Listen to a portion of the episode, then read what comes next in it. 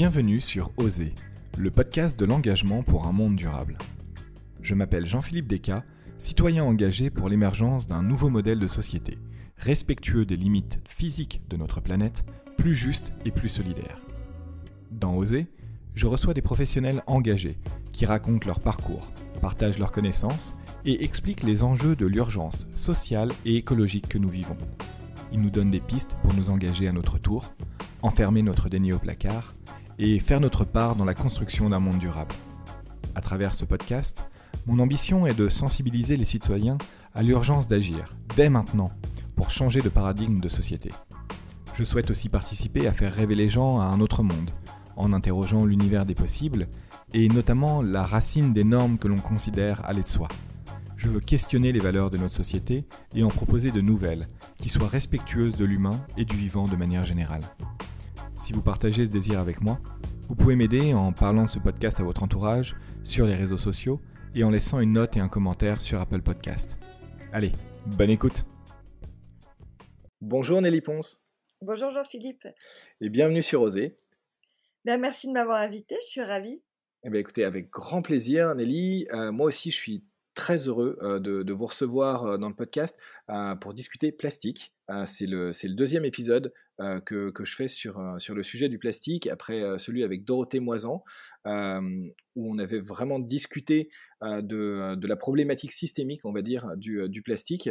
Aujourd'hui, ben, je vous reçois pour parler en particulier de, votre dernier ouvrage qui s'appelle Déplastifier sa vie donc qui, dit bien un peu les, sujets qu'on va aborder, savoir voilà, quelles sont les, réponses qu'on peut apporter au niveau individuel et collectif une fois qu'on a fait ce constat du problème que pose le, plastique.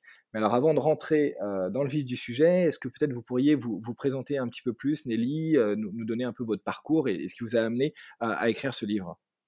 Oui, eh bien, moi, aujourd'hui, je dédie ma vie exclusivement à l'écriture. Je suis euh, donc euh, auteur, autrice, comme vous voulez, sur euh, des sujets qui touchent en général à tout ce qui est écologie, société, puisque c'est là ma fibre première, avec peut-être, je caresse l'espoir de basculer petit à petit vers la fiction, parce que je crois beaucoup dans le pouvoir des histoires. Mais pour l'instant, là, en tout cas, l'invitation d'aujourd'hui est liée à des essais que j'écris et un essai en particulier. Donc, vous l'avez cité, il s'appelle Déplastifier sa vie et il fait suite à trois ans d'enquête sur la pollution plastique. Euh, donc un premier ouvrage qui s'appelle Océan plastique, qui, un peu comme vous l'avez fait avec Dorothée Moisan l'autre jour, balaye un peu toutes euh, les, grandes thématiques de ce sujet, voulait aussi être un cri d'alerte à une époque euh, où il n'y avait pas grand-chose sur le sujet. Et après avoir été sur les routes avec cette grosse enquête, je me suis rendu compte que beaucoup de gens avaient envie d'agir et beaucoup de questions se posaient quand on a envie de se mettre en mouvement. Et donc, euh, cette petite collection chez Actes Sud qui s'appelle euh, Je passe à l'acte, qui est née suite au film Demain de Cyril Dion et Mélanie Laurent, je ne sais pas si vous vous souvenez. Ben, euh, je ne savais pas que. Un, un énorme élan, un enthousiasme, et les gens avaient envie d'embrasser un peu toutes ces thématiques allant de l'agriculture jusqu'à l'éducation, etc., pour se mettre en mouvement. Et donc cette collection Je passe à l'acte, j'ai déjà publié plusieurs titres à l'intérieur de cette collection et ça faisait totalement sens qu'elle embrasse aussi à sa façon ce sujet. Donc euh, on n'a pas choisi d'aller vers le zéro plastique et on en parlera sûrement, euh, on expliquera pourquoi. Déplastifier sa vie est un titre qui me plaît parce que ça touche à la fois quelque chose de très concret et ça montre aussi à quel point tout se joue déjà dans nos représentations et dans notre façon de percevoir les choses. Donc euh, voilà, on pourra en discuter. Mais génial. Et effectivement, c'est une collection que j'aime beaucoup. Je, je passe à l'acte. Euh, j'avais reçu Julien Vidal qui avait, qui avait écrit un livre sur euh, redonner du pouvoir à, à, son argent. Mais je ne savais pas que c'était né suite au film Demain, en revanche. Tout à fait. En fait, euh, pour la petite histoire, moi j'aime bien les histoires. Cyril Dion avait co-créé chez Actes Sud la collection Domaine du possible, et qui était un peu sur la même intuition que le film Demain. Et suite au film Demain, donc Actes Sud s'est saisi de ces euh, sujets-là au travers de cette collection, qui est assez contraignante pour les auteurs, puisque si vous l'aimez bien, vous verrez qu'il y a toujours six chapitres imposés, toujours les mêmes. Et donc on navigue dans un canevas de 64 pages avec plusieurs modes narratifs, dont des illustrations. Et l'idée, c'est à la fois de susciter l'énergie, de donner envie et d'accompagner les premiers pas. Bah, génial, bah, je, propose qu'on rentre un peu sur, sur cette thématique du, du plastique. peut-être pour, pour ceux qui, qui, ne sont pas forcément au courant et qui, qui nous écoutent, qui, n'ont pas écouté l'interview précédente avec, avec Dorothée Moisan, est-ce que vous pourriez rappeler peut-être déjà pourquoi en fait le plastique pose problème à la fois pour la santé humaine, pour le vivant de, de, manière générale? Alors, il y a différents niveaux de lecture, effectivement, avec les thématiques plastiques. J'ai envie de souligner que c'est le parent pauvre un petit peu des crises environnementales en ce moment. On parle énormément, et à juste titre, de changement climatique. On commence enfin à prendre conscience de l'effondrement de la biodiversité. Et la pollution plastique intéresse beaucoup moins ou différemment, et je pense qu'elle n'est pas comprise dans l'ampleur de ce qu'elle représente. Et il y a différents bras, on va dire. Il y a la partie liée à la société thermo-industrielle, la partie qui est liée au pétrole et au gaz, puisque l'immense majorité, mais même l'écrasante majorité de nos plastiques est fabriquée à partir de gaz et de pétrole. Donc là, on est dans euh, une industrie polluante de base qui suscite aussi donc l'extraction, le transport et qui va participer au euh, changement climatique. On sait que d'ici 2050, la production de plastique pourra participer de 10 à 15% des émissions de gaz à effet de serre euh, qui sont liées au changement du climat. Donc ça, c'est un premier volet, on va dire. C'est un qui est d'ailleurs un petit peu moins connu. Mais il va pas demander les mêmes types de solutions. C'est pour ça que c'est important de le souligner. Le deuxième volet, il est évidemment et éminemment environnemental. C'est-à-dire qu'on s'est rendu compte très tardivement dans l'histoire de cette matière qu'elle n'est peu ou pas, ou en tout cas dans des temps tellement longs que ce n'est pas sans poser de problème, biodégradable. C'est-à-dire qu'elle ne va pas rejoindre les cycles biogéochimiques de la planète, n'importe quelle matière qu'on utilise va au bout d'un certain temps, au contact avec les éléments, les micro-organismes, la vie du sol, etc., se dégrader et redevenir de la euh, matière organique. Il se trouve que le plastique ne fait pas ça. Une fois qu'il a atteint l'environnement, il ne se biodégrade pas, ou alors je le répète, il le fait sûrement, mais dans des temps tellement longs qu'on n'y a pas accès, on n'a pas le recul à ces, euh, à ces temps-là. Il va se fragmenter. Et en se fragmentant, il va atteindre des échelles différentes. Vous avez dû entendre parler des microplastiques, mais aussi on pourra en reparler des nanoplastiques. Et à ces échelles, il ne va pas poser les mêmes types de problèmes. Un macro-déchet, un bouchon, un sac, euh, une bouteille, qui va être ingéré par un mammifère, une tortue, un oiseau, va créer des, des phénomènes d'étouffement, d'occlusion intestinale. À l'échelle micro ou nano, on va atteindre différents dommages. Et enfin, il y a un dernier volet qui est lié euh, et qui est aussi beaucoup moins connu. Je sais que Dorothée Moisan l'a bien développé l'autre jour, mais c'est important de le rappeler. C'est qu'il y a avec les plastiques une pollution chimique qui est mmh beaucoup moins connue puisque les plastiques, ces matières-là sont des enfants de la chimie. Et il se trouve qu'elles ne gardent pas cette chimie pour elles, elles relarguent dans leur environnement, que ce soit l'aliment qu'elles vont emballer, ou euh, l'eau de mer dans laquelle elles vont atterrir, ou les sols dans lesquels elles vont atterrir.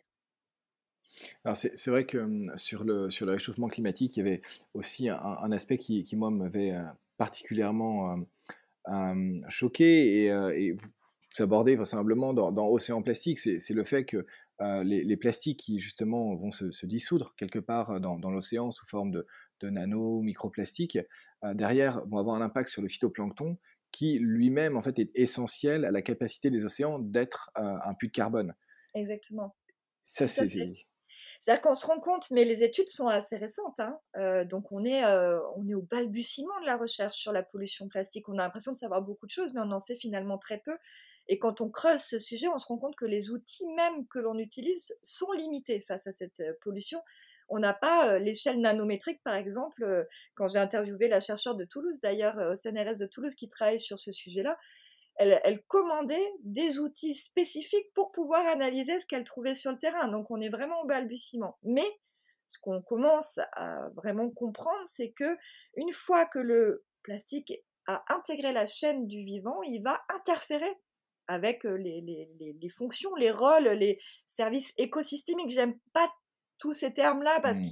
qu'ils restent dans une pensée utilitariste du reste du monde vivant vis à -vis de nous. Toujours est-il que c'est comme ça qu'on les appelle. En tout cas, on s'est rendu compte qu'il va interférer avec euh, le phytoplancton, avec le comportement des vers de terre, euh, avec euh, en perturbation endocrinienne aussi, donc avec la sexualité, la reproduction, le développement d'un certain nombre d'organismes vivants. On, est sur une bombe à retardement, littéralement. Mais c'est vrai que alors c'est toujours très très difficile et vous le rappelez dans le livre en fait de, de, créer des liens de cause à effet en fait par rapport à des maladies qui, qui, qui existent, ce qui fait que un peu comme le tabac à une époque, bah, c'est très difficile aujourd'hui de dire ah bah voilà c'est forcément la faute du plastique puisqu'il y a tellement de, polluants en fait autour de nous qu'il est difficile d'identifier quelle, est, quelle, est, la cause. Mais il y avait un autre chiffre qui, qui m'avait un peu atterré en tant qu'homme aussi, c'est le fait que la, reproduction masculine, la capacité des hommes à se, à se reproduire, avait été divisé par plus de deux euh, en l'espace de 40 ans. C'était des, des, chiffres complètement hallucinants, en fait. Oui, il y a une, une, association en France qui travaille euh, sur ces thématiques-là, c'est le réseau Environnement Santé, RES. Ils sont euh, ceux qui ont fait partie de l'interdiction du bisphénol A dans les biberons notamment, et ils travaillent un peu sur tout type de polluants, et, ils ont évidemment un axe perturbateur endocrinien, et plus ça va, et plus ils travaillent sur cette thématique du plastique, puisqu'elle est... Alors, les perturbateurs endocriniens ne sont pas exclusivement liés au plastique, il y en a dans les pesticides, il y en a dans notre alimentation par plein d'autres biais, mais il en fait partie. Et pour rejoindre ce que vous disiez, effectivement, c'est compliqué d'avoir les relations de cause à effet, même au niveau de la, de la vie océanique, qui est la plus documentée aujourd'hui en termes de pollution plastique. On se rend compte que finalement, tant qu'on n'a pas dit de manière avérée, voilà, c'est une occlusion qui est liée avec les plastiques, mais c'est-à-dire qu'il faut avoir retrouvé l'individu, il faut avoir isolé la cause parmi d'autres causes, puisque dans les océans, nous avons aussi une, pollution au mercure, une pollution au PCB qui sont pourtant interdits, euh, et au DDT qui sont interdits depuis les années 70 et qu'on retrouve encore dans les océans. Donc c'est compliqué de se dire, bon, finalement, euh, qui est euh, la cause de tout ça? Il y a un autre phénomène, c'est que nos nos outils, je le disais tout à l'heure, euh, sont pas les bons avec les perturbateurs endocriniens. On se rend compte que nos paradigmes habituels d'analyse de la toxicité, où depuis le XVIe siècle, en gros, on est sur c'est la dose qui fait le poison, eh bien, les perturbateurs endocriniens vont euh, réagir à l'opposé. À faible dose, ils peuvent être beaucoup plus dangereux. Donc, en fait, on est face à c'est comme si on avait mis un peu sur le marché des choses qui nous dépassaient aujourd'hui. Et même pour essayer de comprendre la manière dont ils nous dépassent, on est euh, relativement limité euh, dans nos outils. Et ça, ça, répond aussi à une question qu'on peut avoir souvent en disant Non, mais attendez, vous en faites tout un pataquès, mais pourtant on nous dit rien. Les services de santé publique n'insistent pas forcément là-dessus. Euh, quand on va à l'hôpital, c'est Plastic Land.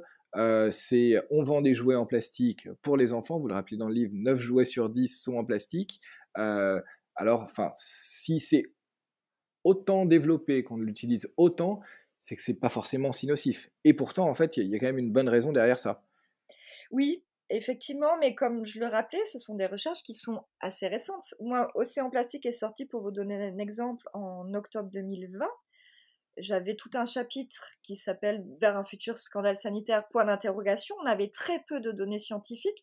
Depuis, malheureusement, les données qui sont sorties commencent enfin à émerger. Là, on commence à entendre, bon, ben, le plastique participerait à euh, générer des maladies intestinales. Euh, là, récemment, on a trouvé des traces de plastique dans notre sang, euh, dans nos poumons. donc, en fait, malheureusement, la recherche avance et va dans le sens des lanceurs d'alerte. Mais c'est vrai qu'on en a un petit peu marre. On est dans un monde euh, où il y a énormément de, crises, de catastrophes annoncées. Euh, on est dans un monde extrêmement complexe avec euh, les clés de lecture qui sont de plus en plus difficiles à opérer. On a une défiance qui s'installe aussi. On se dit mais pourquoi on nous dit pas ou pourquoi est-ce qu'on nous ment? Je crois que les choses sont pas aussi simples que ça. nous, surtout en France et en Europe, on est dans des pays où la réglementation est une des plus euh, enveloppantes, on va dire, et sécuritaire euh, qui soit euh, dans le monde, en fait, parmi les plus protectrices. Mais comme je le disais tout à l'heure, moi, je crois qu'on a un problème, et vous le disiez vous en introduction, on a un problème systémique, c'est-à-dire que dans notre manière même d'organiser l'innovation, n'est absolument pas encadré. Le principe de précaution est perçu comme quelque chose qui entrave l'innovation, qui empêche du coup euh, la compétition, la concurrence au niveau international, qui empêche les pays de rayonner. Enfin, il y a un, comment dire, un enchevêtrement de relations de cause à effet qui fait que c'est pas aussi simple qu'on nous ment pas, on nous cache la mmh vérité. Comme je vous le disais, les plastiques sont dans en transversal dans différentes industries on a l'industrie de la plasturgie qui est la cinquième au niveau européen, donc on est euh, sur une puissance équivalente à l'industrie pharmaceutique, c'est quand même pas rien. Mais le plastique ne concerne pas que la plasturgie, il concerne, vous l'avez dit, l'industrie des jouets, qui est mmh. littéralement dépendante du plastique, l'industrie du textile, l'industrie des pneumatiques, totalement dépendante, l'agroalimentaire, avec les emballages, qui est totalement dépendante. Donc en fait, on est dans une transversalité qui rend aussi les choses assez complexes. Mais euh, il, apparaît de plus en plus clairement que les données et les inquiétudes des lanceurs d'alerte euh, s'avèrent euh, confirmées. Et une fois qu'on a dit ça, c'est vrai que ce qui est intéressant, c'est de comprendre à quel point en fait le, plastique est, présent dans nos vies, parce que on, parle de vêtements, on, parle des pneus, on parle des jouets, etc. Mais on ne se rend vraiment pas compte à quel point il est, mais juste partout autour de nous. Alors, est-ce que vous pourriez peut-être nous, nous parler des différents plastiques, parce que c'est vrai qu'on parle du plastique alors qu'on devrait parler des plastiques, et un peu comment est-ce qu'ils sont classés, en disant voilà quels sont les, principaux types de plastiques qui, qui, sont autour de nous et comment les reconnaître? Alors, moi, ce qui m'a. Il y a beaucoup de choses qui m'ont frappé pendant tout ce travail-là, mais une des choses, c'est ce qu'on va appeler les plastiques cachés. Ils sont dans un certain nombre d'endroits où on n'aurait pas imaginé. Par exemple, on va tous penser au flacon de gel douche ou de shampoing, mais il se trouve qu'il est aussi dans le gel douche ou le shampoing. Ah euh, il y a tout un tas de choses. Les gommages, le, granulé des gommages là qu'on fait euh, pour euh, lisser sa peau, c'est du plastique. Dans certains gels hydroalcooliques que l'on utilise depuis la pandémie, il y a du plastique sous forme liquide. Donc, il est absolument partout. Moi, pour juste donner un, ordre d'idée aux personnes qui nous écoutent, il y a une journaliste américaine qui avait commencé à travailler sur le sujet bien avant hein, qu'on commence à lancer l'alerte et qui s'était dit bon ben je vais essayer de passer une journée sans toucher de plastique et comme ça je vais essayer de me rendre compte. Et finalement dans ce petit livre, c'est la première étape que j'encourage à faire, c'est de faire son bilan, d'aller justement pister un peu comme une chasse au trésor, d'aller pister un peu tous ces plastiques. Elle s'est rendue compte qu'elle pouvait pas éteindre son réveil matin, son lit même, la mousse, c'est du polyuréthane la plupart du temps, euh, c'est du plastique, euh, le frigidaire, euh, la cuvette des toilettes, sa brosse à dents, les pots de yaourt. C'est-à-dire qu'en fait, dès les premières minutes de sa décision, elle n'a pas pu mettre en œuvre euh, son intention puisqu'elle s'est rendue compte qu'elle ne pouvait presque rien faire finalement sans toucher de plastique. Ça, je trouve que c'est une image qui est assez parlante. Alors, si on a envie de s'amuser, on peut d'abord faire ce jeu-là. Là, on se parle avec un ordinateur. Le numérique est littéralement dépendant du plastique. On ne, on ne pourrait pas imaginer l'essor du numérique sans plastique. Jusqu'au câble sous-marin, jusqu'à ce qui amène l'électricité dans nos maisons, euh, l'isolation, euh, à, peu près tout en fait. Et elle a fini par, cette journaliste, donc elle s'appelle Suzanne Frankel, a fini par faire la liste en disant, bon bah alors je vais faire la liste de tous les objets que je touche en plastique et la liste de tous les autres matériaux confondus. Tous les autres matériaux confondus. Je répète, c'est quand même pas rien. Le plastique, il est récent dans notre histoire. Hein. Et elle s'est rendue compte que c'était un pour deux. Deux plastiques pour un autre matériau, tout matériau confondu. Wow elle partait d'une vie à l'américaine, mais quand bien même, on n'en est pas très loin, euh, nous ici en France. Donc, la première chose, ça va être, et nous dans ce livre avec mon ami Pomme Bernos qui en a fait les illustrations, on a fait une double page qui s'appelle Bienvenue à Plastic Land pour justement essayer de montrer euh, que le plastique est absolument partout. Alors maintenant, qu'est-ce que c'est le plastique? Parce que c'est on, pense savoir. Moi, ça a été une des premières choses et j'invite tout le monde à regarder C'est pas sorcier, tout simplement, euh, qui a fait un super travail là-dessus. Parce que on, appelle le plastique en réalité euh, des, des, centaines de matériaux très très différents. Et j'ai mis un petit peu de temps à comprendre pourquoi on disait que le plastique ne doit rien à la nature, puisqu'on va prélever une matière première dans quand même quelque chose que la nature a fabriqué. On n'invente pas. Qu'est-ce qu'il nous faut pour faire du plastique? En réalité, il nous faut du carbone et de l'hydrogène. Donc, parce que la société dans laquelle on vit est organisée d'une manière thermo-industrielle, on va chercher majoritairement ce carbone et cet hydrogène dans le pétrole et le gaz. Mais en réalité, on pourrait aller le chercher partout, dans la biomasse notamment. C'est pour ça qu'on voit de plus en plus des plastiques vendus comme soi-disant écolos parce qu'ils vont être fabriqués à partir d'algues ou d'aminons de maïs. En réalité, ce qu'on va faire, c'est qu'on va aller chercher du carbone et de l'hydrogène. Qu'on va, je vais faire simple, hein, l'explication est de manière assez générale, même s'il y a des cas particuliers évidemment. On va associer ces molécules, par exemple, une molécule de carbone et quatre d'hydrogène, on va avoir ce qu'on appelle un monomère qui s'appelle l'éthylène. Ça, vous commencez à entendre un nom connu. Quand on va assembler, dupliquer ce monomère et l'assembler sous la forme d'un collier de perles un petit peu, on va avoir du polyéthylène. Et ce sont ça nos polymères. On entend souvent à la radio les polymères. Ce sont des longues chaînes de carbone et d'hydrogène qui sont associées de manière différente et qui vont donner des propriétés différentes. Et ensuite, pour pouvoir réellement passer à l'étape plastique, le rendre coloré, dur, souple, euh, anti euh, comment s'appelle quand vous euh, anti poussière, anti acarien, anti retardateur de flamme, voilà tout ce que vous voulez. On va avoir ensuite on fait appel à des additifs. Donc quand on dit que le plastique ne doit rien à la nature, c'est pas complètement vrai. Il doit au moins ses molécules de carbone et d'hydrogène. Mais en fait, on est allé récupérer des molécules, on les a assemblées d'une telle manière que finalement il, a rompu avec ce que j'expliquais au début, tous les, les cycles biochimiques de la planète. Et il devient à ce moment-là une matière qui est vraiment différente de toutes les autres. Après, bah, vous imaginez qu'en fonction du nombre d'atomes de carbone et d'hydrogène, en fonction du nombre de perles de notre collier, en fonction des additifs, il y a, plusieurs milliers d'additifs hein, utilisés, on va avoir des matières très différentes. Donc, celles qui sont sur nos emballages, on voit souvent un triangle avec un chiffre à l'intérieur.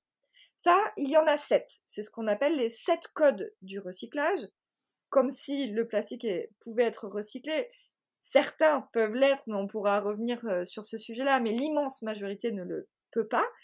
Et là, il va y avoir des plastiques plus ou moins connus. Je vais vous donner des exemples. Le PET, polyéthylène terephthalate, euh, c'est le plastique de nos bouteilles, de nos bouteilles en plastique. Ensuite, le polyéthylène et le polypropylène, par exemple, sont très utilisés dans le monde de nos emballages. Vous avez aussi le PVC. Le PVC, on connaît tous les conduits d'eau, par exemple.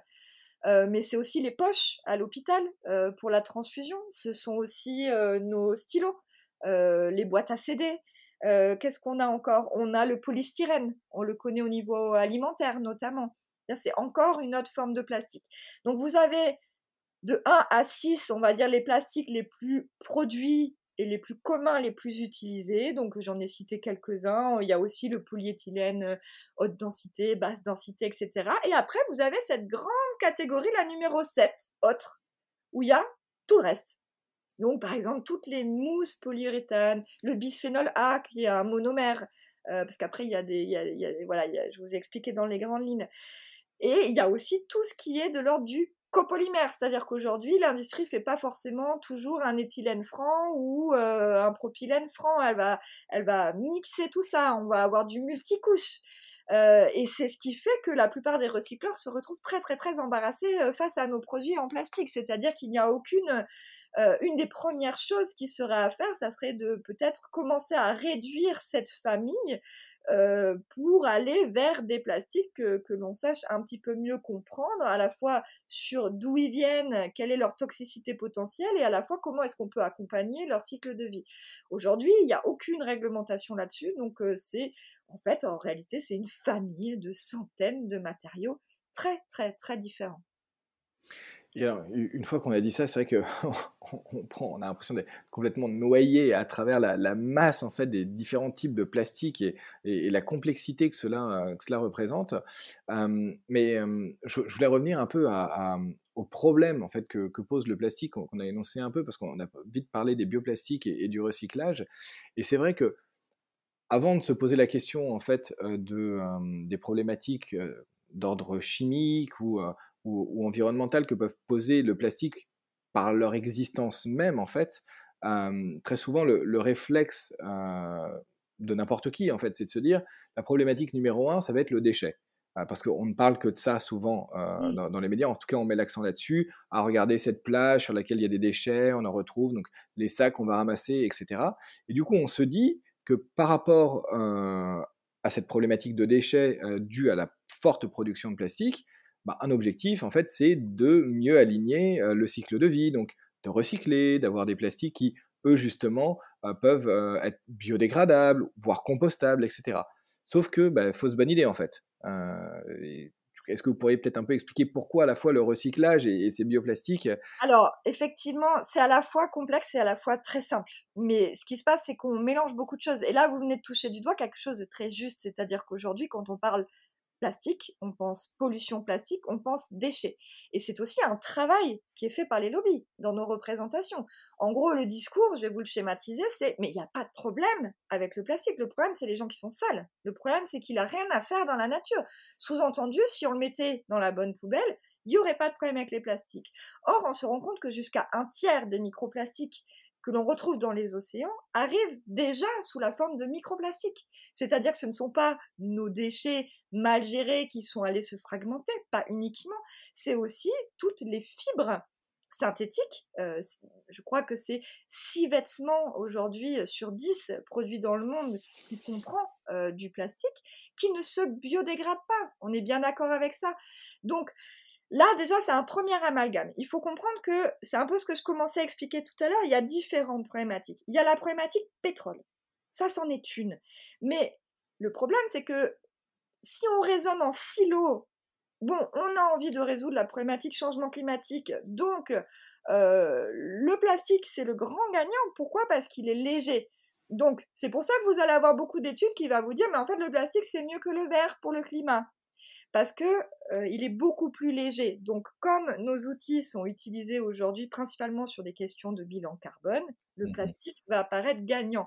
Mais en réalité, il va causer des problèmes sanitaires et environnementaux qui ne sont pas pris en compte dans les études. Donc, la problématique de la ressource c'en est une, mais comme vous avez compris, l'histoire des petites perles, des colliers et des additifs que je vous expliquais, quel que soit le plastique, on s'en fiche. Vous voyez bien que quel que soit là où on va prendre le carbone et l'hydrogène, que ce soit dans le pétrole ou dans des algues ou dans de l'amidon de maïs, une fois qu'on est passé par la transformation chimique qui fait le produit plastique, on a du plastique. Donc on nous fait croire que parce que il est biosourcé, c'est le terme en fait quand on va chercher la matière première dans de la biomasse, on dit qu'un plastique est biosourcé. Eh ben on va on va pas nous mentir, mais on va laisser planer un flou qui fait penser que biosourcé égale biodégradable. En réalité, non. Et en plus, je vous pose une question, on est sur à peu près 400 millions de tonnes de plastique produit par an. Si on se met à produire 400 millions de tonnes en allant chercher dans la biomasse, comme on a pu à un moment euh, commencer à le faire avec les biocarburants, on imagine bien les problématiques que l'on peut créer. Euh, c'est-à-dire accaparement de terres agricoles, utilisation d'eau, de produits chimiques pour la culture par exemple du maïs, évidemment tout ça à l'autre bout de la planète, au détriment des populations locales. On ne peut pas imaginer juste remplacer mécaniquement à la fois notre matière première euh, ou même le plastique lui-même. Si on se met à euh, remplacer tous les plastiques par du carton ou du papier, on sait ce qu'il en est de la déforestation aujourd'hui au mmh niveau mondial. Donc voilà, c'est là que c'est à la fois simple et compliqué. C'est que c'est compliqué parce qu'en fait, c'est transversal à toutes les crises. Et en même temps, c'est très simple. Puisque finalement, quel est le paradoxe premier? Le paradoxe premier, c'est d'avoir construit la société du jetable. Mmh et en plus de l'avoir adossé sur la matière la moins biodégradable qui existe. On est dans un paradoxe de civilisation fondamentale. Alors, il est fait, c'est fait, ok on n'avait pas le recul, on peut se donner plein de plein d'excuses pour ces années-là, il n'y a aucun souci. Aujourd'hui, on sait. Donc la première urgence, ça va être de découpler le plastique du monde du jetable et de pas le remplacer mécaniquement par d'autres choses qu'on va continuer de jeter aussi. Voilà. Sauf que ça, ça veut dire réduire réduire drastiquement. Et ça, c'est pas, comment dire, que ce soit les politiques ou les industriels, c'est pas ce qui favorise le plus l'économie. Donc c'est pas ce qui est le plus euh, vendeur. Donc on va préférer aller fabriquer des bioplastiques, on va mettre une jolie couleur verte, euh, on va écrire euh, bio sourcé, et dès qu'on a dit bio, on aura soi-disant tout dit. Et c'est là que, en fait, au lieu de résoudre les problèmes, on les aggrave parce qu'en plus on sature la population d'informations dont il est difficile de faire la part des choses et au bout d'un moment on en a marre, on a envie tous de fermer les écrans, euh, de fermer euh, la radio et de se dire bon je vais vivre et puis voilà hein, parce que donc c'est à double tranchant en fait. Euh, dans notre recherche de solutions, de mon point de vue, on part souvent de travers. Oui, mais c'est pour ça que, que, je voulais un, petit peu insister là-dessus, parce que c'est un exemple que, que, que j'ai vu de mes yeux il n'y a, a, pas si longtemps au, marché à Albi avec des, des, maraîchers qui étaient très contents de me dire tiens, mais regarde, là, c'est un sac en plastique qui est biodégradable. Donc, c'est pas un souci, on peut prendre la salade dedans et tu le mets dans le compost. En fait, non, c'est et c'est pas quelque part c'est pas eux qui sont en faute là-dessus parce que c'est ce qu'on leur a vendu. donc c'est ça qui est fascinant. Il y a un amalgame entre le biosourcé et le biodégradable. Et le compostable, c'est encore autre chose. C'est pas parce que votre sac va être potentiellement compostable en composteur industriel qui sera biodégradable dans la nature. Il faut des conditions particulières pour cette biodégradabilité-là. Richard Thompson, qui est un chercheur anglais de l'université de Plymouth que j'avais interrogé pour Océan Plastique, qui est celui qui a euh, participé à la découverte des microplastiques. C'est assez récent. Hein. Avant 2004, on savait même pas que le microplastique existait. Hein. Euh, bah lui, il s'est amusé à enterrer ces sacs-là, ces fameux sacs compostables ou dits biodégradables. Il, il en a mis dans l'eau de mer, il en a mis dans la terre, il en a mis partout. Au bout de deux ans, il les ressortait, il pouvait toujours porter des courses avec. Ah oui, oui c'est. Donc, comme vous dites, c'est pas la faute des gens, c'est-à-dire qu'on nous vend entre guillemets euh, des choses. Et moi, je, maintenant que j'ai mené plus de trois ans d'enquête sur le sujet, je peux vous garantir que je fais des bons quand j'entends les informations euh, qui en parlent, parce que là, les journalistes n'ont pas toujours le temps non plus euh, d'aller au fond des sujets. C'est pour ça que j'adore le format podcast. C'est que là, on prend le temps de dérouler une pensée, d'aller euh, au fond. Quand on est en radio, il faut aller vite, vite. Euh, voilà, et puis il faut donner de l'espoir tout de suite, des solutions. Donc voilà, on préfère se dire bon bah génial, regardez, maintenant on sait faire. Non, on, ne sait pas faire. C'est pas parce que le plastique il est biosourcé qu'il va être biodégradable. On va, on, va, venir après un peu à, comment faire par, par, rapport à ça, mais, mais déjà, je pense que c'est vraiment important, effectivement, d'écarter, euh, comme vous dites, le, tout ce qui est euh, l'idée qu'on va pouvoir remplacer en gardant exactement le même mode de vie. Parce qu'en fait, c'est bien ça, déplastifier sa vie, euh, c'est changer en fait la manière dont, dont on vit quelque part. Parce qu'il n'y a pas de solution miracle, ça, ça ne marche pas et que ce soit effectivement les, les, bio les sacs biosourcés ou alors le recyclage. Il y a un chiffre qui est au tout début du livre qui est juste génial. c'est depuis 1950, si, on regarde le, total des, plastiques qui ont été recyclés, c'est 9%. c'est bon, bah, je pense que ça dit tout. Oui, alors voilà, du coup, comme vous avez envie d'aller vers les solutions, euh, on va aussi euh, pas prendre trop de temps là-dessus, mais quand je travaillais sur le sujet, euh, le gouvernement français venait de faire une grande campagne de communication sur tous les plastiques recyclés d'ici 2025. Donc moi, je suis allée voir les fédérations de recyclage en disant, bah, quelque part, ils doivent se frotter les mains, en disant, bah, génial, on va donner des moyens à notre industrie, on va se faire du beurre, etc. Et ils étaient furax ils étaient furax de cette loi qui allait passer, en tout cas de cette communication, parce qu'ils me disaient, mais en fait, on ne sait pas faire. On ah ne sait pas faire. C'est-à-dire que quelques plastiques peuvent être recyclés, on sait très bien faire, sauf que dans la réalité, la plupart du temps, on ne recycle pas, c'est-à-dire la boucle vertueuse de d'une bouteille, je fais une bouteille, ça ne fonctionne pas. On a une perte de matière avec les plastiques, on a une dégradation de la matière qui fait qu'il faut de toute façon avoir faire appel à du plastique vierge. Donc on peut avoir une part euh, de plastique recyclé qui est en train de, grandir au fur et à mesure que l'innovation euh, continue, parce qu'il y a quand même plein de gens qui planchent euh, sur le sujet, mais qui pour l'instant, avec notre recyclage mécanique, nécessite de toute façon de la matière vierge. Il y a un autre problème, c'est je l'expliquais tout à l'heure, c'est qu'il y a beaucoup de copolymères, de multicouches, etc. Alors pour tout ça, on ne sait pas faire du tout. Et quand on sait faire, souvent on va décycler. Donc, par exemple, on va faire de la polaire avec nos bouteilles en PET. Tout le monde sait qu'on peut faire ça.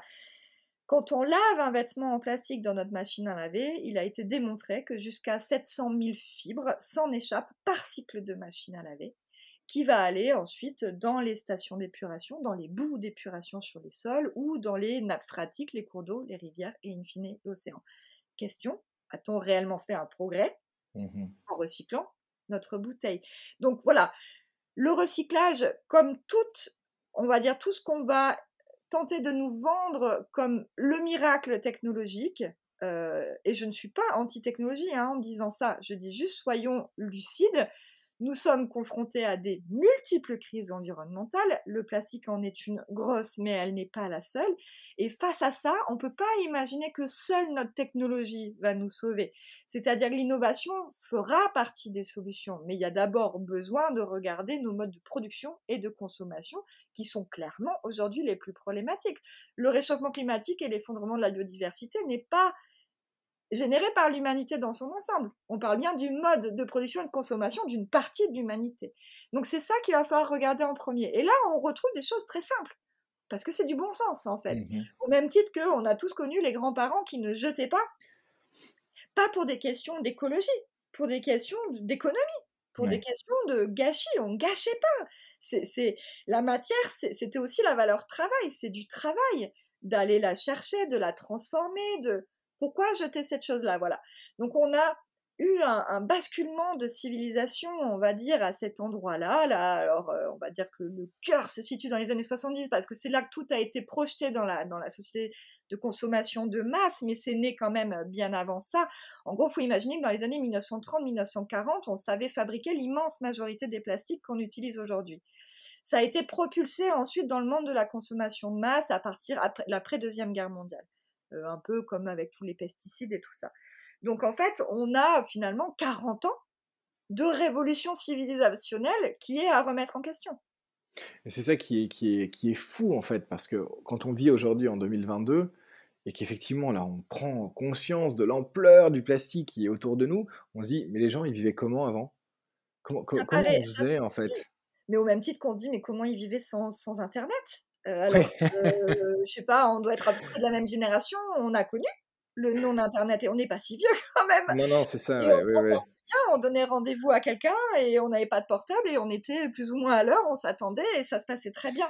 Sauf qu'aujourd'hui, comme on a envie aussi de, de présenter une certaine forme d'écologie, comme un retour à la bougie ou alors une écologie de Khmer vert, euh, punitive, euh, cette dimension-là est facilement diabolisée, alors qu'en fait, on se rend compte que parfois, les ajustements euh, sont pas si complexes à faire et ne font pas tant perdre en confort que ça. Quoi. On ne parle pas euh, de revenir euh, à des temps euh, révolus. On parle peut-être effectivement de s'inspirer, par contre, de ce qui fonctionnait à certaines époques et de ce qui ne fonctionne plus aujourd'hui, mais de bien avancer avec notre temps. Sauf que notre temps, il nous raconte qu'avoir propulsé le plastique dans le monde du jetable, 40% en moyenne des emballages, la production mondiale de plastique concerne à 40% les emballages, et si on rajoute l'usage unique, on est à peu près à la moitié de la production mondiale de plastique.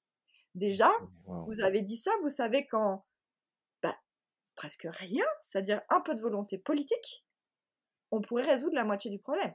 Ouais, c'est fou.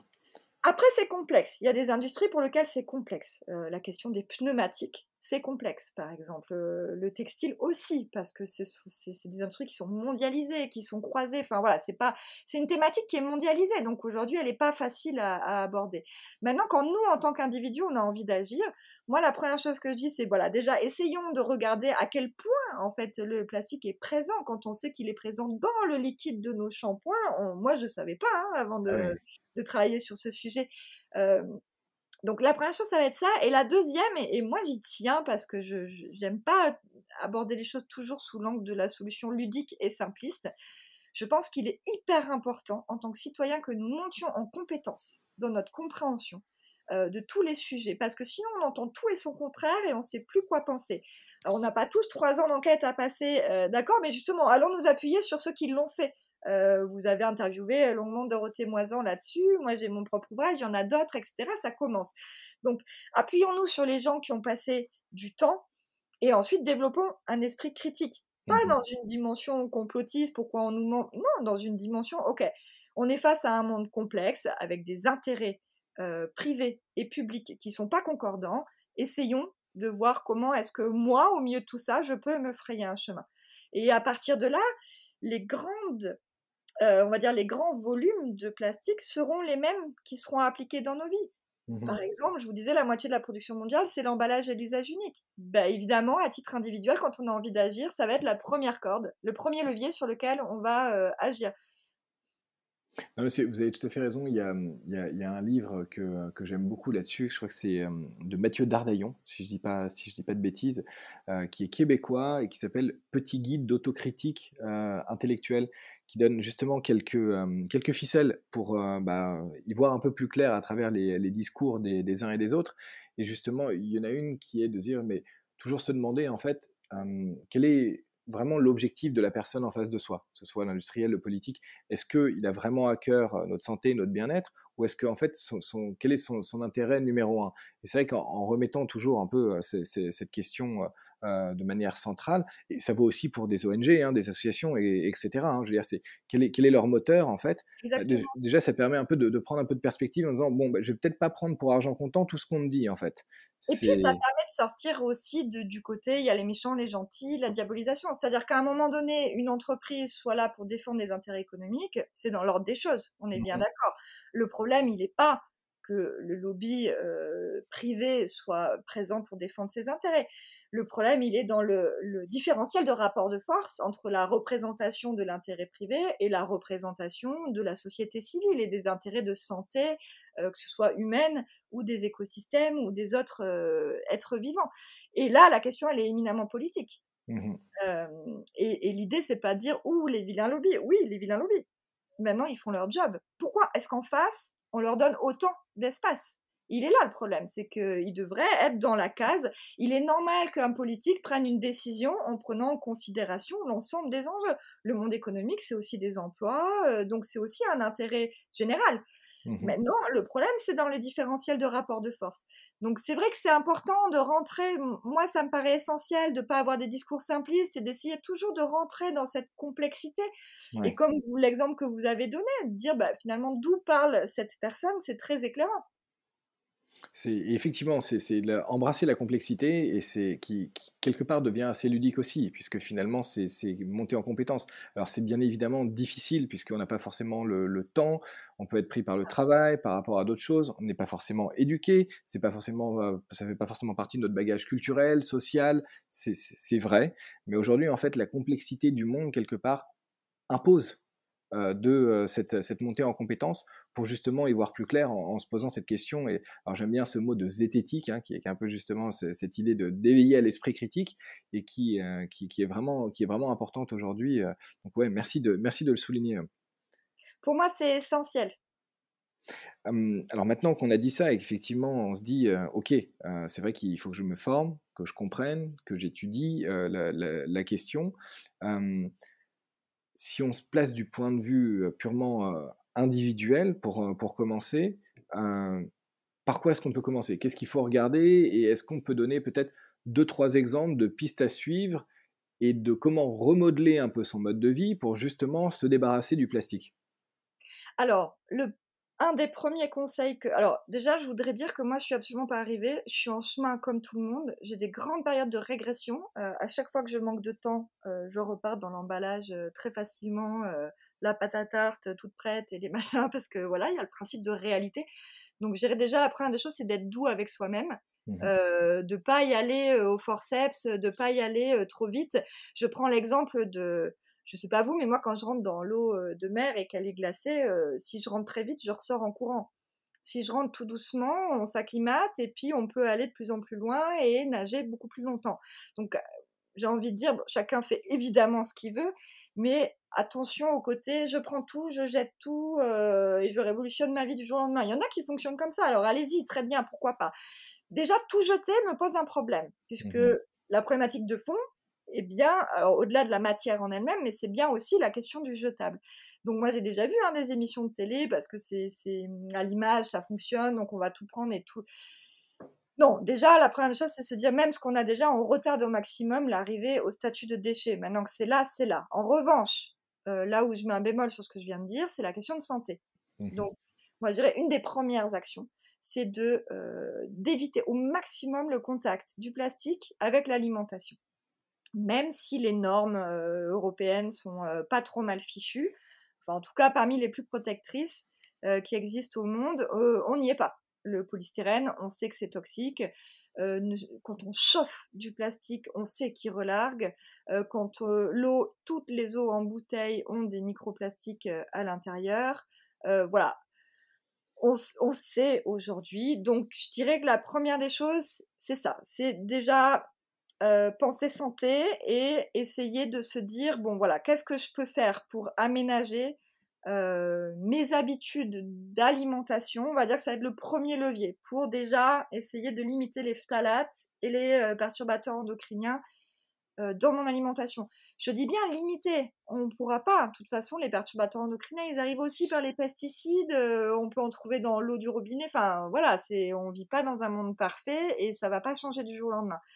Mais il y a déjà des premiers gestes assez simples les enfants et les biberons en plastique et tout ce qui est plastique dans la bouche à éviter un maximum. Euh, je disais l'eau en bouteille, si possible, à éviter un maximum aussi. Chauffer, voilà. Après, il y a la question du jetable. Alors, avant qu'on arrive sur la question du jetable, je voulais juste revenir sur l'eau en bouteille parce que c'est vrai que c'est quand même quelque chose de, symptomatique. On a tellement rabâché aux gens que l'eau du robinet était mauvaise pour leur santé et qu'il fallait absolument boire de l'eau de source minérale en, bouteille plastique, euh, c'est juste, ouais, c'est une contre-vérité. Euh, c'est euh, aujourd'hui, c'est l'eau du robinet. Ça dépend sur quels critères vous travaillez. C'est un peu comme on parlait tout à l'heure. on a dit très très rapidement le verre et le plastique. En fait, selon les critères que vous allez regarder, vous n'allez pas avoir le même résultat. si vous parlez pesticides, oh, bah oui, il vaut mieux boire de l'eau en bouteille. Si mmh. vous parlez euh, plastifiant, euh, microplastique, euh, bah, vaut mieux boire l'eau du robinet. Voilà. Après, entre la peste et le choléra, qu'est-ce qu'on choisit? Oui, effectivement. Après, c'est là que c'est des choix personnels, puis ça dépend de la région où vous vivez. moi, je reçois, je sais pas vous, mais une fois par an, l'état de l'eau du robinet. Euh, j'ai la chance d'habiter euh, dans un endroit où il n'y a pas d'agriculture euh, au-dessus de, intensive, on va dire, au-dessus de moi. C'est, inexploitable les Cévennes par les gros tracteurs et compagnie. Il n'y a pas de grosses villes. Donc, moi, l'eau du robinet, elle est de qualité satisfaisante.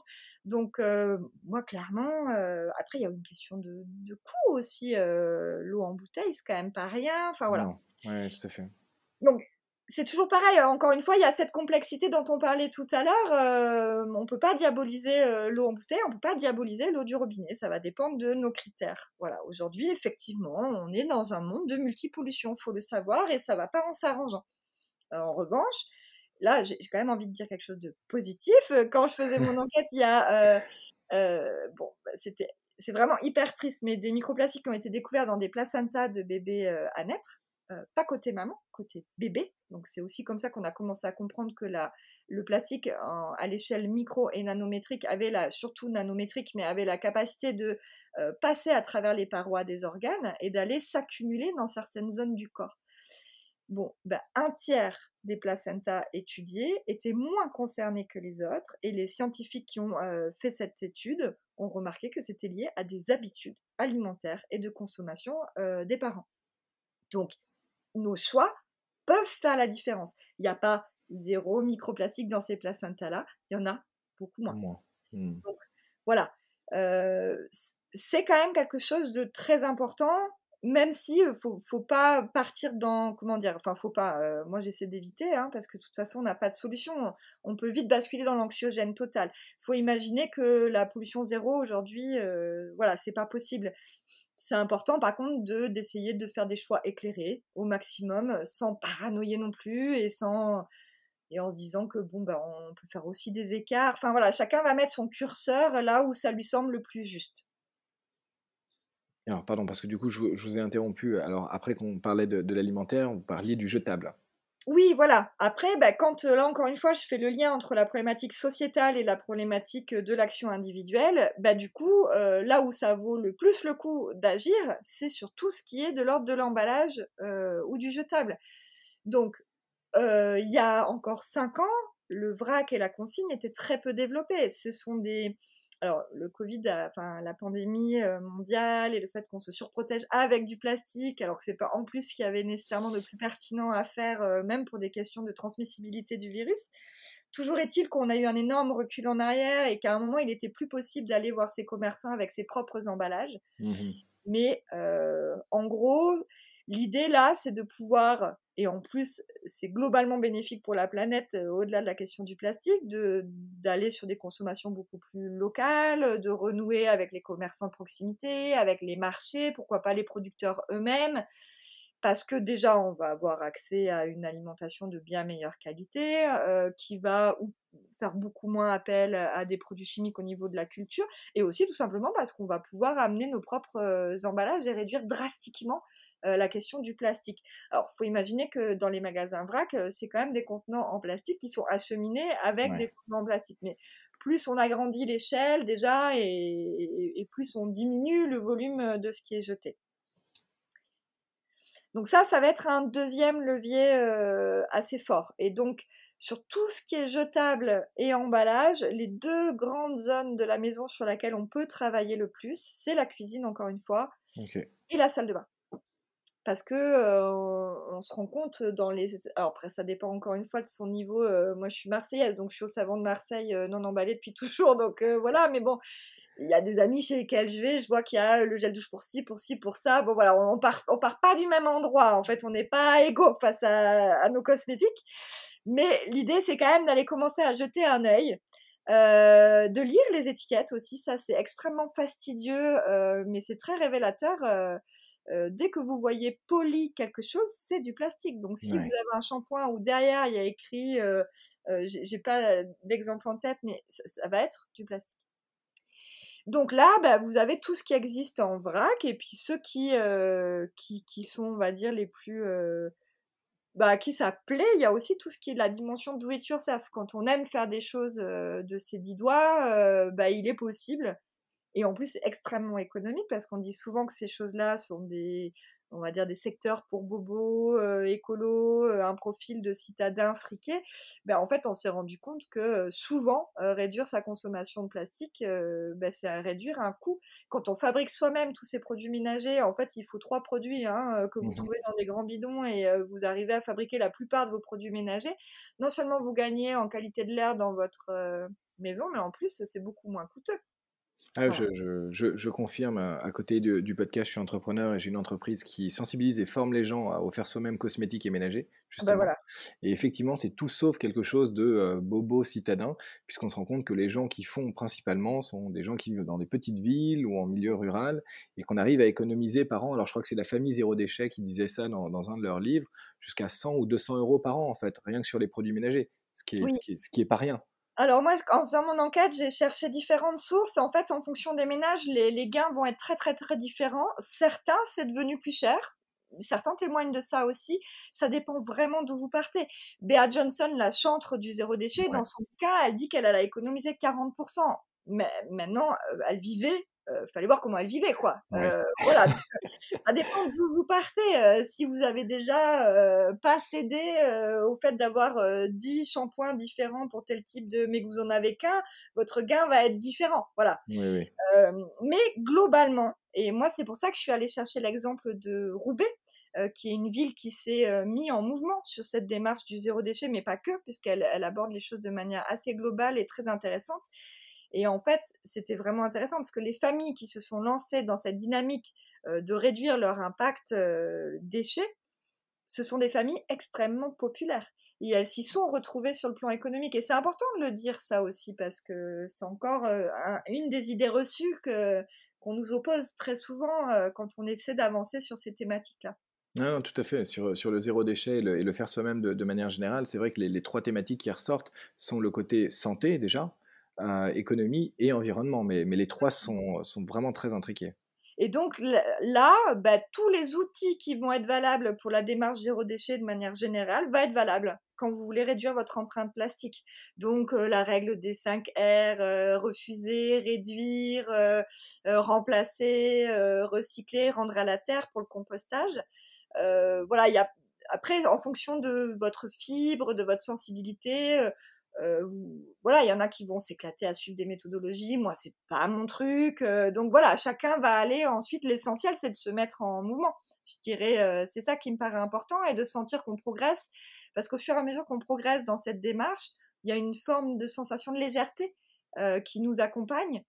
Et de beauté aussi, parce que quand on renoue avec moins d'emballage, des matériaux plus nobles, c'est aussi moins de couleurs, moins de pubs, moins de... Donc notre environnement aussi s'en retrouve de, qualitativement impacté.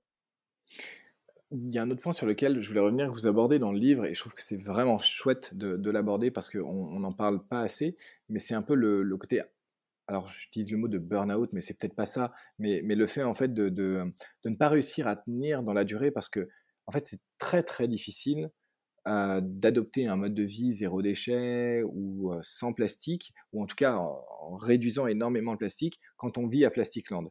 Et malheureusement, euh, c'est pas comme dans un conte de fées, c'est pas parce que nous on se décide à vivre autrement que les autres autour, de nous le font aussi. En fait, il faut continuer à vivre à Plastic Land. Donc c'est comment est-ce qu'on arrive en fait à psychologiquement tenir, ne pas se couper du monde, euh, ne pas ne pas abandonner? C'est comment comment est-ce qu'on fait en fait pour pour réussir finalement à trouver un équilibre, mais qui est assez délicat? C'est très délicat et puis il est de toute façon totalement imparfait et totalement paradoxal. On en est tous là, c'est-à-dire que on, ne peut pas vivre aujourd'hui. Enfin, peut-être il y a des rares exceptions, mais globalement, quand on travaille, qu'on est connecté, moi je vis à la campagne. La campagne, ça veut dire voiture. voilà, il y, a, des des paradoxes avec lesquels il faut de mon point de vue, s'habituer à vivre. Ça ne veut pas dire lâcher prise ou se dire, bon, bah, de toute façon, puisque c'est comme ça. En fait, le danger, il y a deux dangers. Il y a tendre vers l'extrémisme, c'est-à-dire s'imposer quelque chose de drastique et qui n'est pas tenable dans le temps et qui va en plus avoir un impact sur notre vie sociale parce que on peut développer une forme d'intolérance dans cette quête, on va dire, du toujours mieux on va dire pas toujours plus, toujours mieux dans notre démarche. Et je trouve ça dommage parce que ce qui est hyper important quand on fait société, c'est quand même euh, d'être ensemble, euh, de faire société ensemble. On se fait avancer les uns les autres. Plus on va développer de l'intolérance et moins on va, de mon point de vue, dans le bon sens. Et en plus, comme on se heurte de toute façon à nos propres contradictions et nos propres paradoxes, mmh quand on part dans ce genre de démarche un peu extrême qui convient à certaines personnalités, il y a un moment donné, il peut y avoir un fort découragement qui peut être aussi intense que l'énergie qu'on a mise euh, dans notre résolution. Donc ça, c'est un premier danger. L'autre danger, c'est celui de euh, repartir totalement à l'inverse. C'est-à-dire, euh, c'est comme on va se heurter de toute façon à l'incohérence de nos propres choix, mais aussi à la dimension systémique du sujet. C'est-à-dire que on disait en début d'émission, bah, peut-être faisons notre premier bilan personnel du plastique, c'est-à-dire regardons où est-ce qu'il est dans notre vie ou est-ce que moi je sens que je pourrais facilement agir là où ça me serait plus difficile, etc. Euh, c'est aussi pour se rendre compte à un moment donné où s'arrête l'action individuelle. C'est-à-dire mmh qu'on se heurte à la dimension sociétale du sujet. Et là, quand on, y va euh, de manière un peu trop la fleur au fusil, avec naïveté, ce moment de rencontre avec la dimension systémique peut être tellement décourageant qu'on finit par se dire, bah, de toute façon, je m'en fous, je lâche tout et je repars à consommer, surconsommer, parce que de toute façon, ça changera rien à la, à la problématique. Je pense, et et ça rejoint notre idée de monter en compétence qu'on disait tout à l'heure, c'est-à-dire que agir, c'est avant tout une quête de sens personnel. Il faut pas se voiler la face, on va pas sauver la planète en utilisant moins d'emballage. On va pas résoudre le problème de la pollution plastique comme ça. En revanche, ça fait partie des choses qui doivent être mises en œuvre pour que ça puisse bouger. C'est-à-dire que on oppose systématiquement l'action individuelle et collective dans notre société d'aujourd'hui, alors que de mon point de vue, non seulement elle ne s'oppose pas, mais en plus elle est complémentaire, mais au-delà d'être complémentaire, elle est nécessaire, les deux sont nécessaires. Là où on peut faire une erreur, c'est quand on pense que l'action individuelle va euh, sauver la face euh, du monde, ou alors quand on pense qu'elle sert à rien. De mon point de vue, la réalité se situe entre les deux. Et c'est parce qu'on se met en mouvement qu'on va pouvoir potentiellement atteindre une échelle, on en parlera peut-être tout à l'heure, plus collective, qui est politique du sujet, qui est nécessaire pour le faire avancer. Donc, peut-être ne nous trompons pas de raison. Si on se met en mouvement en disant que je vais sauver la planète, on le fait tous à 20 ans. On a tous fait un mini burn-out. Voilà. ou gros. Enfin, moi, j'ai fait un énorme burn-out qui m'a coûté trois ans de ma santé. Mais euh, je pense que c'est important déjà de, rester simple et humble et de se dire non. En fait, je me mets en mouvement parce que parce que personnellement, je ne supporte pas la marche du monde. Je n'arrive pas à me lever le matin dans cette société-là.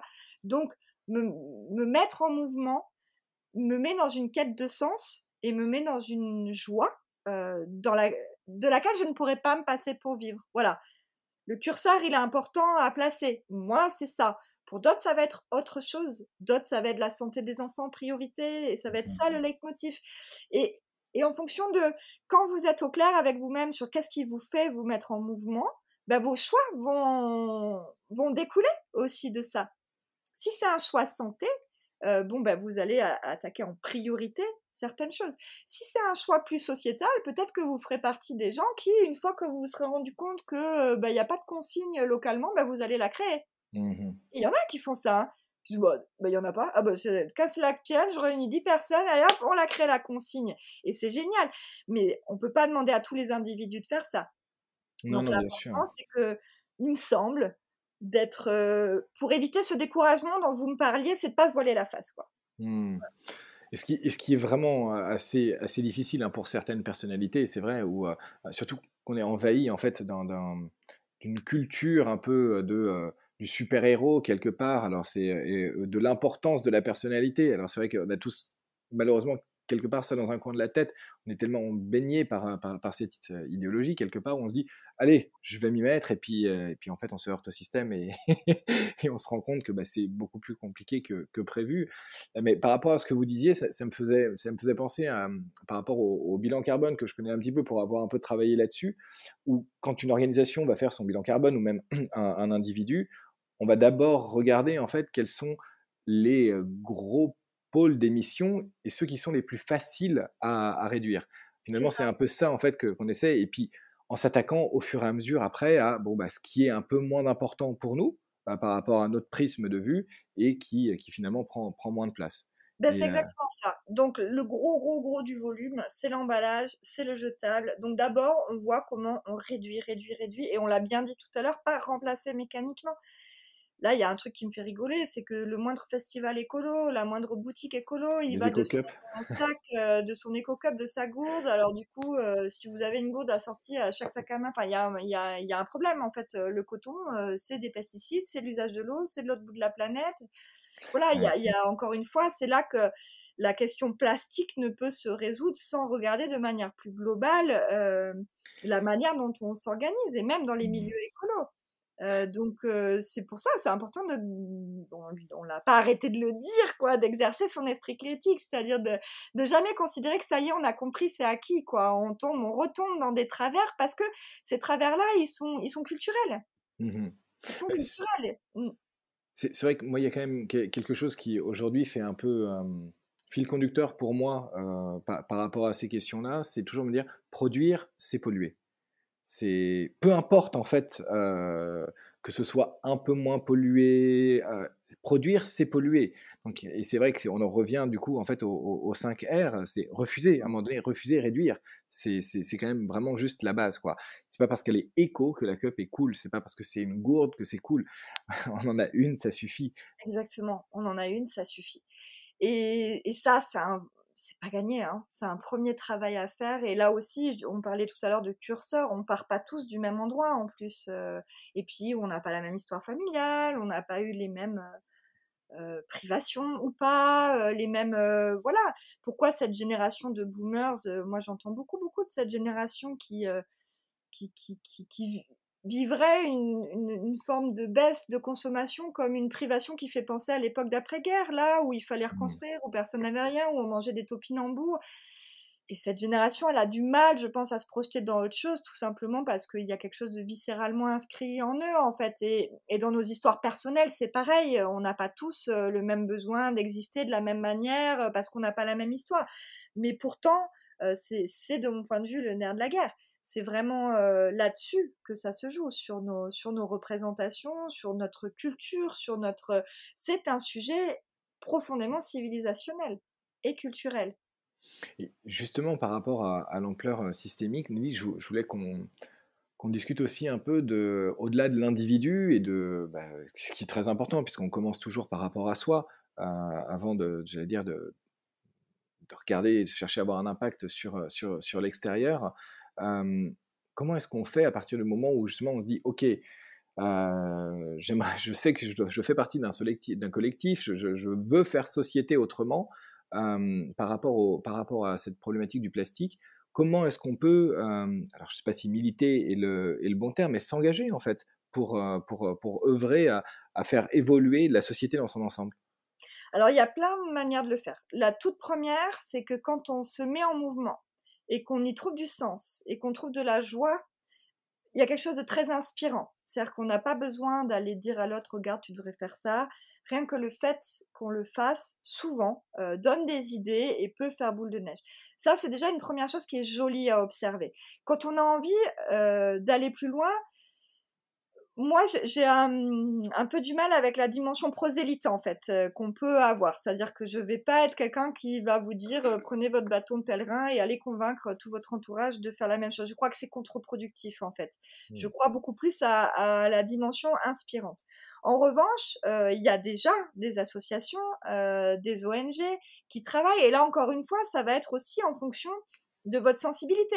Quelqu'un qui est plus environnementaliste va peut-être aller rejoindre, euh, euh, je sais pas moi, sur la côte euh, varoise, il y a Explore et Préserve qui, organise des nettoyages, il y a Surfrider, Foundation Europe, ceux qui vont être dans la dimension sociétale du sujet vont peut-être s'intéresser au travail de Zero Waste France, qui organise aussi beaucoup d'actions de plaidoyer, c'est-à-dire qu'on la connaît par la maison du zéro déchet et on la connaît par une dimension citoyenne. Moi, j'ai découvert dans mon enquête qu'au niveau français et européen, Zero Waste est avec Surfrider sur la question du plastique euh, les ONG les plus euh, influentes, c'est-à-dire celles qui essaient de faire le contrepoids euh, face au lobby privé.